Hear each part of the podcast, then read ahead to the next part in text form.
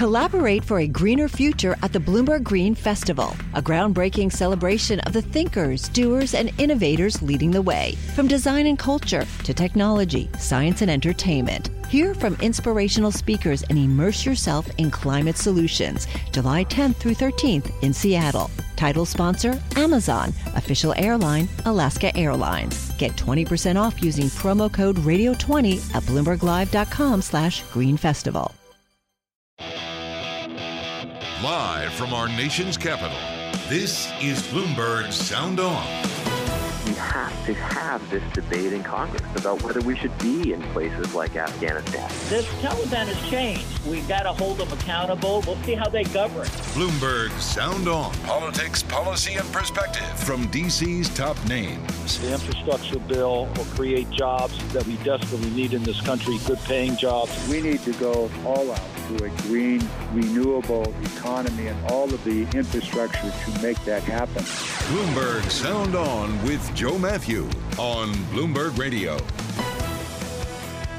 It's like there's another layer every day in Washington infrastructure, the budget, add reconciliation, then it was evictions, then, of course, Afghanistan, and now Texas. The White House weighs in on Texas' new abortion law along with members of Congress. And we'll talk next with Representative Lori Trahan, Democrat from Massachusetts, about a possible legislative response. And later, we'll discuss it with Bloomberg Supreme Court reporter Greg Stohr. And thank you for joining us on Bloomberg Sound On. Most people woke up to the news of the Supreme Court ruling allowing the new Texas abortion law to stand, at least for now. Democrats are looking for options from the DOJ, from Congress. And that is where we start with Representative Lori Trahan, Democrat from Massachusetts. Congresswoman, welcome to Bloomberg Radio. Thank you for having me. You're calling the Texas abortion law the greatest threat to women's reproductive rights in decades. You tweeted, We must use every tool possible to defeat it. What tools do you have in Congress? Well, first, I'll start by saying the Texas abortion ban is the greatest threat to women's reproductive rights in decades, full stop. I mean, the, the Supreme Court's inaction to protect the precedent it's set in Roe v. Wade is shameful. Um, in Congress, you know, I think what that means that, uh, well, first, I, I, do. I believe that we must use every tool possible to defeat this assault on women's reproductive rights. And I believe in Congress that means enacting legislation that will preempt uh, the Texas abortion ban and laws that are certain to emerge in Republican controlled states uh, in the coming months. You know, I'm a strong supporter of the Women's Health Protection Act, uh, which will protect the right to access abortion care throughout the entire country, no matter what state you're in. Um, and there's no question that codifying Roe is necessary uh, in the wake of the Supreme Court's inaction, uh, and this legislation will will get us there. I notice your colleague, Congressman Jim McGovern, was also pushing for Representative Judy Chu's Women's Health Protection Act. Is that the venue then yeah. that Democrats will use? Absolutely. Uh, it's you know it is the um, the piece of legislation that will protect uh, you know w- women's access to abortion care uh, uh you know federally on a national scale, so that you know this isn't a patchwork of you know wherever a woman lives uh, determines what kind of health care she's going to receive. And so, yeah, I think you're going to hear, you know, all of the co-sponsors, of which there are are many, are our caucus uh, talking about moving that piece of legislation in the wake of this uh, of this Texas abortion ban. Do you expect this will come back to the Supreme Court, or do you not plan to wait? You know, I don't think we can wait. I mean, time is of the essence right now. Laws are being enacted today that are going to strip women of the right that the Supreme Court uh, has, you know, held up over time with Roe v. Wade. I mean, I'm, I guess I'm not shocked uh, that the Supreme Court's in action. Um, uh, you know, in terms of letting this this ban go through, uh, you know, there the legislators who gaslighted the American people by telling them that Roe was safe while simultaneously confirming Trump appointed judges he promised would overturn the landmark legislation they should be ashamed. Uh, and I think that's why we can't wait another day. You know, Congress needs to use every tool possible to defeat this assault on, on women's reproductive rights. Congresswoman Trahan, you co sponsored legislation to award the Congressional Gold Medal to Sergeant Johanny Rosario Pichardo of Lawrence, Mass., and her fellow service members who were killed in the bombing last week in Afghanistan. When do you see that happening? Well, we are certainly pushing to have a vote on that as soon as possible. I mean, I, I don't think we can talk about Afghanistan without first acknowledging, acknowledging that you know, the longest war in our nation's history is finally over. Uh, and we're forever indebted to the brave service members who answered the call over the past two decades, including those uh, who uh, executed the largest airlift in U.S. history in recent weeks, but certainly um, for the 13 uh, soldiers who made the ultimate sacrifice last week protecting uh, vulnerable Americans and our allies who are trying to get to safety. Uh, you know, I've been, I was at a candlelight vigil two uh, nights ago for Sergeant uh, Johanny Rosario Pichardo. Uh, I have the honor of representing her and her entire family, um, and each of them are heroes. And it it fall it, it falls to us now to uh, to continue their mission, getting our remaining allies to safety, um, but to do so without further endangering uh, American service members and frankly honoring that sacrifice that um, uh, that those 13 service members made. Have you spoken then with her family, and, and do you support the president's withdrawal from Afghanistan? I do. Uh, I, I, so I have spent time uh, with the family. I mean, there's nothing harder uh, than losing a 25 year old woman who's committed her life to uh, servicing uh, or serving her country, uh, giving the ultimate sacrifice. I mean, it was uh, it was hard. You know, a, a bright light was extinguished uh, in our community, and uh, and we'll never be able to fully repay Johanny or her family for their sacrifice. But I, I think that right now, you know, we we have a president who has done, frankly, what you know four preceding presidents have not done, which is end this war, uh, which is overwhelmingly, you know, a majority of Americans agree with him on that. And so, uh, you know, I I believe that you know when the when the president talks about a successful mission, he's talking about in the last 17 days alone more than 124,000 people, Americans, Afghan partners, and allies from around the world, airlifted to safety and uh, assuring that we would not enter a third decade of a war that's gone on too long. People who support the president, uh, whether it's in Congress or, or beyond Congresswomen, seem to look at this in two different ways. The, the, the idea of ending the war, good. The way the withdrawal was handled, bad. And as you serve on the House Subcommittee on Oversight and Investigations, I wonder if, if you're preparing for hearings on how the withdrawal was executed. You certainly, uh, you know, we've sat in briefings with um, with the leadership uh, and with the administration to hear uh, about the, the evacuation of, of Americans and of our Afghan allies. And we're going to continue to do that. I mean, certainly whenever you uh, execute a mission like this, you want to bring out all of the lessons um, so that historically we can we can learn from them. I think that right now uh, it's important for us to recognize that the war in Afghanistan is over. That was a necessary first step in ending two decades of war, of pain, of sacrifice. But let's be clear, you know, that doesn't mean our foreign policy goals are over. You know, we we must, you know, learn from these past 20 years. We have to set missions with clear achievable goals and ones that don't plunge hundreds of thousands of American service members back into a war with no end date. And I think the president has laid out those goals uh, in terms of a roadmap going forward. You know, we're going to continue hunting down those who engage in terrorism against us and our allies, and and they will pay the ultimate price. We're going to continue supporting the Afghan people through diplomacy, uh, international influence, humanitarian aid.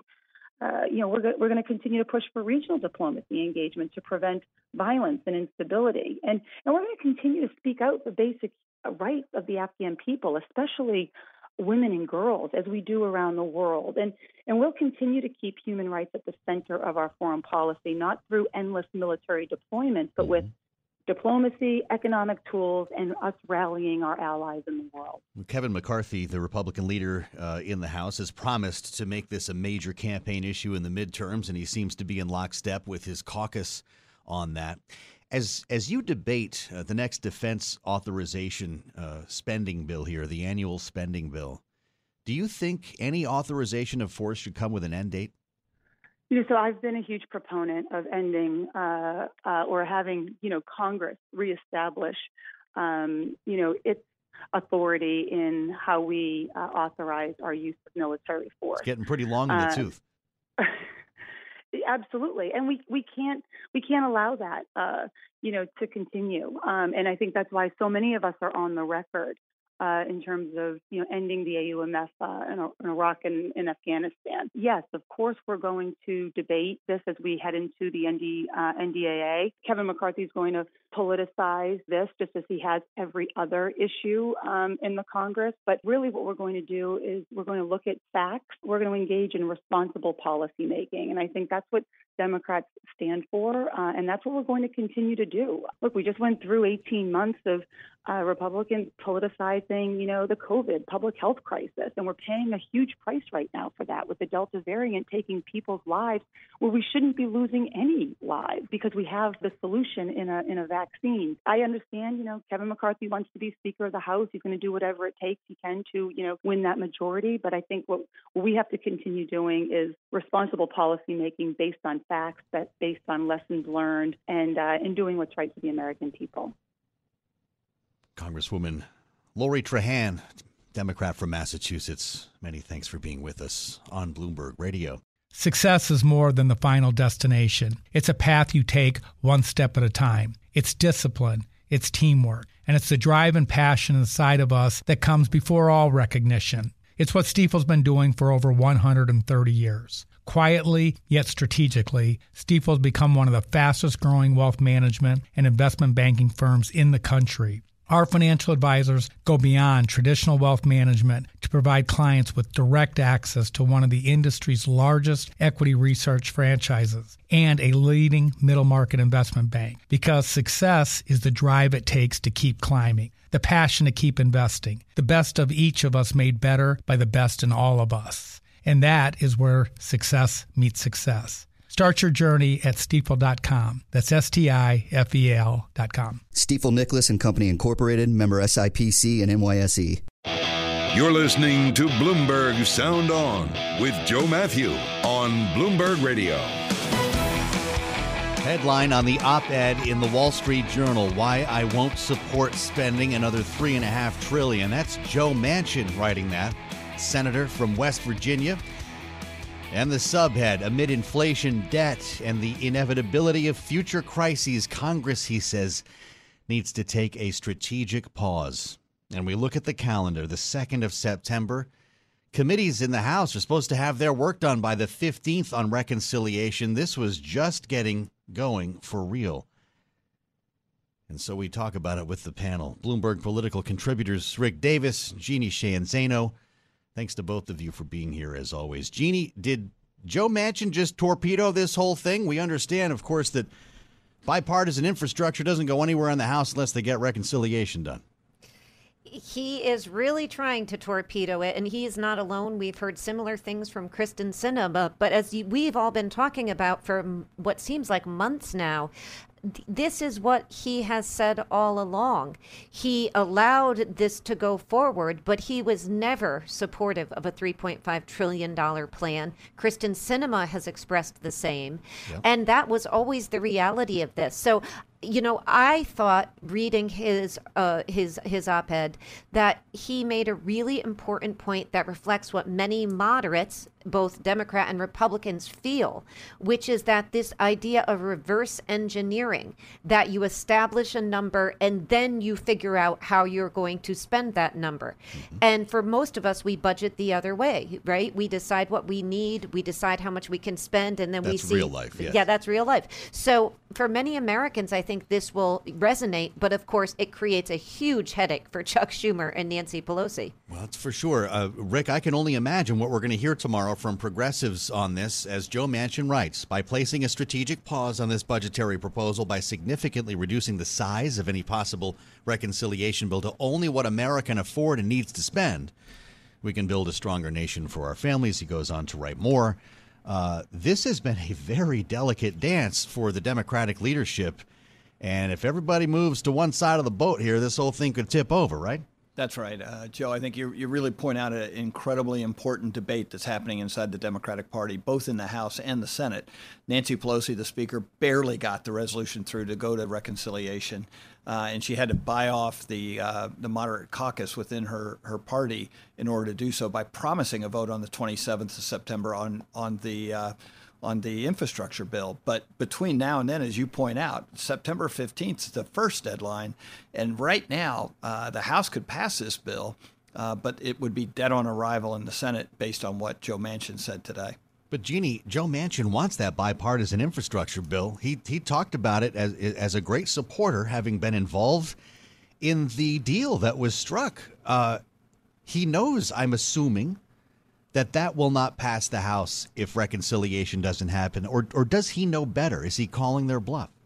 Well, he he does know, um, and you're right. He's been incredibly supportive of the bipartisan bill, and we do need infrastructure spending. He's pointing out, obviously, how much and on what. But I do think that this is one of the things that Nancy Pelosi and Chuck Schumer will be able to use to potentially come to a sort of resolution, if it's possible, on this, and to keep him and Kyrsten Sinema on board, which will be we've got to negotiate. So I think what we are likely see is something closer to a two trillion, two and a half trillion dollar plan that they'll be able to say yes to. Yeah. Then they're going to have to struggle to keep the progressives on board and wait and see what gets cut out of that is going to be the big fight for the progressives. You know who else I'm thinking of right now, Rick? Josh Gottheimer the moderate Democrat who wrote the op ed with his nine colleagues that said, Time kills deals. This is why they wanted to pass the bipartisan infrastructure deal before the reconciliation debate, because that was the Wild West. Yeah, and boy, was he prescient in that. Uh, look at what's happened since that vote, and and and one of them is Hurricane Ida. I mean, if there is a argument for infrastructure spending, it's the hurricane that just blasted through the south and northeast. Um, uh, that would be actually something this administration could point to and say, hey, look, you know, I've got a trillion dollars ready to go to fix up those communities and make sure that the uh, hurricanes like that in the future aren't going to be able to create the damage and death and destruction that, that occurred this time around. Uh, state after state is already saying in their press, oh, this bridge needs to be fixed. Ah, that road's going to get repaired. I mean, the momentum for infrastructure is now, it's today. If the Democrats let this fade until the 27th, uh, I think they run the risk of, of their own party imploding one of the things that's probably incredibly important to their prospects uh, in the future. There's a lot on the line here. This is the stuff that's going to keep Joe Biden up at night, I, I can only assume, Jeannie. So, what's the leadership do right now? I, I can only guess you've got a phone call in the very near future with the president, Chuck Schumer, Nancy Pelosi. I think the White House, you know, they've been sidetracked by obviously these crises, Afghanistan, and then also, as Rick was just talking about, the hurricane, which continues. Um, but I think they have to get back on track in their messaging on infrastructure. They've got to make the case that these investments most Americans, Republican Democrats, they can go out of their house and know they're needed. We see that with Ida in the last few days. And of course, they've got to say this is an investment in jobs and the economy. I think that message keeps moderates on board, maybe not at 3.5 trillion, yeah. but somewhere in there. So I think the messaging is going to be key. They've gotten off track, not their fault because they've gotten sidetracked by everything else. But I think and hope they get back on track on that, keep the moderates on board, and try to make sure the progressives see this. They can't get everything they want, but they're going to get a lot more than they will after this midterm happens in 2022, and they are potentially out of power. Welcome to the Thursday, is it already Thursday edition of Bloomberg Sound On? We'll call it Little Friday. As I read from Greg's Stohr on the terminal, with the court set to consider overturning the landmark Roe v. Wade case in coming months, the 5 4 decision stands as an ominous sign for the fate of constitutional abortion rights. Greg is with us now. I appreciate your being here, Greg. We had a chance to talk a little bit earlier on balance of power, and I'd like to push this forward a bit because it is likely that this will come back to the Supreme Court. Can you explain why? Well, there are a couple ways it could come back to the court. It could come back in, in the Texas case because that uh, this is just an interim order that said the law can go into effect while the litigation goes forward. And then you have this case uh, that the court is already planning on hearing arguments in. It's a Mississippi case involving uh, a ban after 15 weeks of pregnancy. And in that case, Mississippi is asking the court to overturn Roe v. Wade. So, sometime in the next year, we're going to get the court saying whether it will indeed do that. One of the things that struck me uh, as I read through this law is that it's enforced by individuals. So now we're, we're in a scenario in which neighbors could be potentially suing neighbors, but not the actual woman who sought the abortion, correct? It would be those who helped her get one. That's right. So it, it could be, uh, you know, somebody who drove drove her to, to the place where she got it. It could be somebody who set up an appointment, uh, or it could be the clinic that that performed the abortion. But no, it does not make the woman herself uh, liable. And uh, that means that a woman could actually uh, perform the abortion herself or uh, travel herself to another state, and, and there wouldn't be any liability. So that's likely to happen, right? Everyone will just leave Texas to get this done. Well, eh, eh, I'm not sure everyone. Uh, uh, certainly, women who can afford it and want an abortion and have access to, to, to, to going somewhere uh, will, will consider doing that. But abortion rights advocates say, you know, an awful lot of the people are poor and they don't have the ability to just pick up and, and fly to some other state sure. to, to, uh, to, to, get an abortion. And I don't mean to suggest that everyone does have the means to do that. But in terms of uh, this, this citizen uh, enforcement, Apparently, as I'm reading now in the Houston Chronicle, uh, a conservative group has actually set up a tip website where people can can you know anonymously name suspected violators of the law. And and many are using it to troll the group. They're putting up pictures of Shrek and all kinds of other stuff. But this is just a sense Greg of where this is going yeah, and you know, one of the aspects of this law, there, there's a lot of things that abortion rights groups uh, say is really nefarious about this law, but one of it is that um, if uh, you sue somebody uh, under this law and you lose, you don't have to pay their attorney attorney's fees. But um, if you are sued and you and you lose, you do have to pay the other side's attorney's fees. So uh, financially, there's more risk to somebody who is sued than somebody who sues, and that's part of the reason why you're seeing uh, these groups be so aggressive uh, about uh, looking for people. Greg, we talked earlier this hour with Congresswoman Lori Trahan, a Democrat from Massachusetts. Uh, who is one of many uh, members of Congress Democrats who are circling around this bill, the Women's Health Protection Act by Representative Judy Chu. This would ban laws like these. Not likely to pass, but if it did, would that be the end of this story as opposed to waiting for the Supreme Court potentially to rule again? I'm not sure. I haven't had a chance to really look closely at that. Uh, I just wonder you know, if there, any legislation would simply prompt more court cases. Uh, I think it would certainly prompt more court cases, and it may uh, prompt uh, anti-abortion states to look for other avenues to uh, en- enact measures like this. Certainly, uh, most constitutional scholars would say Congress has the ability to to step in and set national rules for abortion. That that is something mm-hmm. uh, that that uh, the federal government could do. Uh, it just hasn't had the, the, will so far. You spent a lot of time uh, covering the Supreme Court, obviously. This was crafted, this law was crafted very carefully to evade a court ruling, or at least allow it to take effect before courts could act. How did they accomplish that? Yeah, well, a big part of it is that that bit about private enforcement. So normally, if if a state passes a law and you think it's unconstitutional, you just sue the state or you sue the official who would be in charge of implementing or enforcing the law. Um, here, there is no uh, state official or, or local government official who has any power to file a lawsuit or, or press criminal charges against somebody who's involved, involved in an abortion.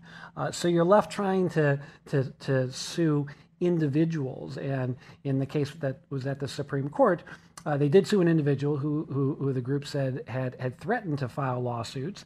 Um, and he's saying, oh, I'm not going to file any lawsuits. And even if you were to get an injunction against that person, that wouldn't preclude other people from going after somebody who was involved in an abortion. So there's not the kind of mech- easy mechanism to uh, for a court to jump in and say, "Hey, state of Texas or or Harris County, you cannot enforce this law." Bloomberg government reporting that the Texas abortion law is sparking copycat consideration in Florida. Is that the next leg in this story, Greg, that many other conservative leaning states will try to do the same? Yeah, this this story may have a number of legs, and that's certainly one of them. Uh, you know, it, it's important to just back up for a second and say the Supreme Court did not say either that this law is constitutional yep. or that the procedure here uh, is okay. That that this whole private enforcement me- mechanism is is legal. Um, it just let the law go into effect. So we don't have an absolute pronouncement on that. Having said that, though, by letting the law go into effect, the, the court sort of signaled uh, we don't have a massive problem with this law, not massive enough that we're going to jump in and stop it. So they did create something of a roadmap, certainly one that, that conservative states are going to think about taking advantage of. Smart take, as always, from Bloomberg Supreme Court reporter Greg Stohr. Had a long day, and I appreciate it, Greg. You're listening to Bloomberg Sound On with Joe Mathieu on Bloomberg Radio. The Texas abortion law has occupied quite a bit of time today in Washington. It certainly loomed large in the White House briefing as Press Secretary Jen Psaki was asked about President Biden's stand on this. As, of course, a man of God, a Catholic. This is how it went. Why does the president support abortion when his own Catholic faith teaches abortion is morally wrong? Well, he believes that it's a woman's right, it's a woman's body, and it's her choice. Why does the president, who does he believe then should look out for the unborn child? He believes that it's up to a woman to make those decisions uh, and up to a woman to make those decisions with her doctor. I know you've never faced those choices, nor have you ever been pregnant, but for women out there who have faced those choices, this is an incredibly difficult thing. The president believes their rights should be respected. Go ahead. I think we got to move on. I think we have to move on. You've had plenty of time today. Go ahead. Wow. And so we bring in the panel Bloomberg political contributors Rick Davis, Jeannie Sheehan Zaino with us for the hour. Jeannie, what do you do with that? This is the first day uh, that this uh, has been in effect with the Supreme Court ruling. This is going to start snowballing. We just talked about infrastructure potentially falling apart with Joe Manchin. This becomes a bigger issue all the while. How does the White House, how does the Democratic leadership in Washington handle it? Uh, you know, we knew abortion was going to be a huge issue this fall as the Supreme Court had already taken that Mississippi case that challenges uh, abortion or, or, asks for the overturning of Roe. Um, I don't think many of us predicted this Texas case coming up so quickly and bringing it to the forefront, forefront, but that has certainly happened. And it raises, you know, a real challenge, not just for the White House. Um, and I think that Jen Psaki handled those questions very well, but it raises, I think, questions for Congress What do they do? You talked about the Women's Health Protection Act. Another novel approach is for them to try to remove the court's appellate jurisdiction, which they can do and haven't done for many, many years, but they could do that. So Congress does have some options because what we're starting to see in the United States is that the party out of power, Republicans who are out of power at the federal level, have an enormous outsized power at the state level, and they are using it in many ways, not only on abortion, but on voting rights and other things. That means that Washington, both Congress and the White House, has to step up. And I think Democrats in the White House and Congress are prepared to do that, but it's going to be difficult to pass that legislation the Women's Health Protection Act, it's called. Jen Psaki was asked about that too. He does intend to talk with them about this. Um, I, so I, I, can't I can't tell you exactly when that will be, but that is, he has every intention to do that. I will note that Speaker Pelosi also put out a statement about the intention to uh, bring up the codification of Roe up for a vote, which is something the president certainly supports and would be eager to sign into law. Asked if President Biden had spoken with Nancy Pelosi, Chuck Schumer about this. Rick Davis, we're talking about really sensitive stuff, right? This is the third rail issue. It has been for over a generation. I'll probably get dinged on Twitter for this, just for talking about it out loud, but this is our job here. This is what we do. And it's not going to get easier for the White House. What if you were in that position as a press secretary taking questions on this? It's it's such a personal matter, Rick. It's a personal matter, but I think that she accelerated the personal side of it rather than trying to keep it focused on a public policy debate. Uh, look, we've never reconciled this issue in the public domain. Uh, it's divided our country, as you say, for a generation.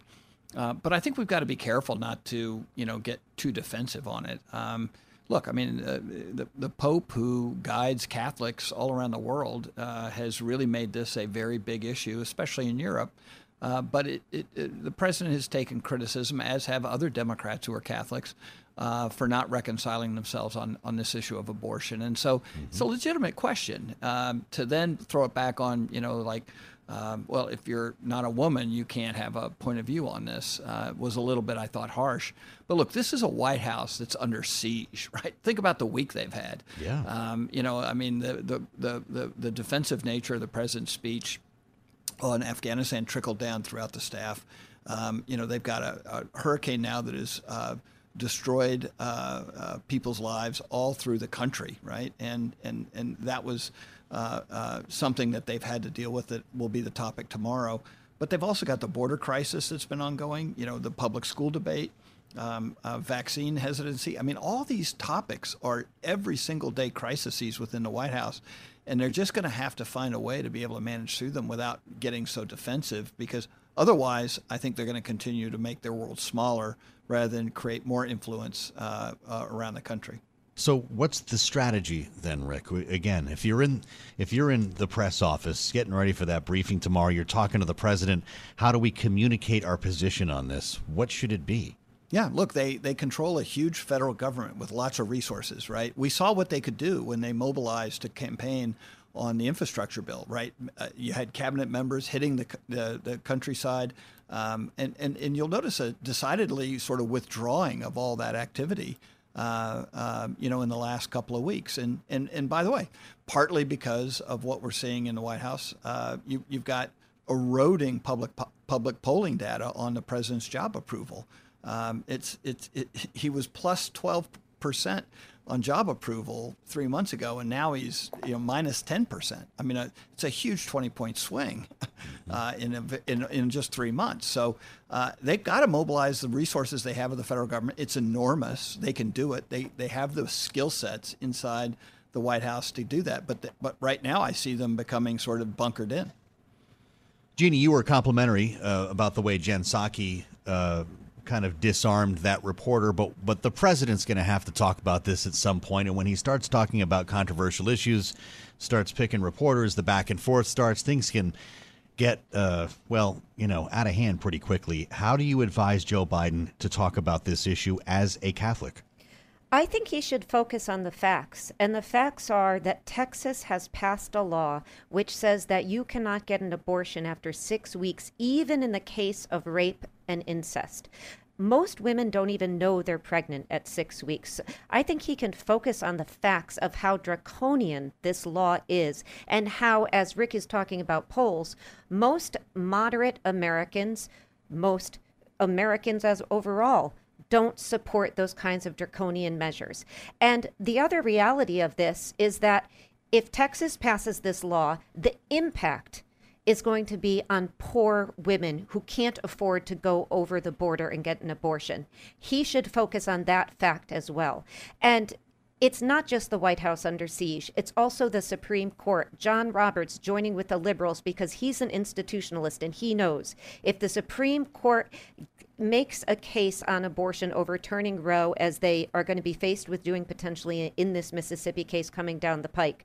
They can be back at the times of losing their legitimacy like they were with Dred Scott, like they were knocking down the New Deal and Korematsu. That's a dreadful position for the Supreme Court to be in. So I think Joe Biden can focus on the facts here and the facts are on his side leaving aside his his religion and the private matter of how he chooses to practice his religion. Rick, uh, Jen Psaki was also asked about the makeup of the court and a study that's going on right now that is soon uh, to be concluded that the administration is looking at. In terms of the makeup of the court, they're talking about term limits, all kinds of things. Does this prompt Joe Biden to try to add justices? You know, uh, it's been hotly debated, especially by the progressives in his party, and and and he's going to probably face a reconciliation of that at some point in time. But but if you if you try to pack the court, you're going to involve a lot of other topics that's mm-hmm. far more ranging than than the abortion topic that that's discussed today. I mean, th- this state law is going to see the light of day when it comes to uh, legal challenges. Uh, the court gave a avenue for it to be uh, challenge uh, uh, once it goes into effect. But uh, the reality is that uh, the minute you start breaking open big topics like court packing, um, uh, I think moderates in his own party start to run for the hills. And that's the thing. How do you keep that crazy coalition of moderate Democrats who are causing trouble mm. for his administration on things like infrastructure and reconciliation uh, in line with uh, a progressive group uh, who, frankly, have had their way with this administration for the first you know eight months of the year? and uh, and and how do you how do you broker that compromise within your own party? I mean, Republicans can sit on the sidelines right now and just sort of watch this happen and think, you know, we can bide our time until the midterms. Mm-hmm. What do you think about this, Jeannie? Joe Biden, the candidate, was asked about that almost every day on the campaign trail. He was. And, you know, I think he is facing pressure. I, I, I don't think court packing is necessarily the way to go. I advocate a more novel approach of removing the court's jurisdiction when it comes to these appellate issues. I think that is something Congress hasn't tried. But I also want to just go back and, and be realistic about the, what the court said. And, and you talked about this earlier, which is they did, even in that one paragraph, unsigned order. They said the providers had raised serious questions regarding the constitutionality of the law, and they did not side with either side. So I think there is still a, a, little bit of hope here for people who think this law may not withstand should it come up again. And I also would point to what John Roberts had to say was he said this is such a novel question and the way that they've gone about this taking the states essentially out of it that mm-hmm. he would have stopped it for those reasons. So I think there are other sort of bright signs here, if you will, on what the court may do.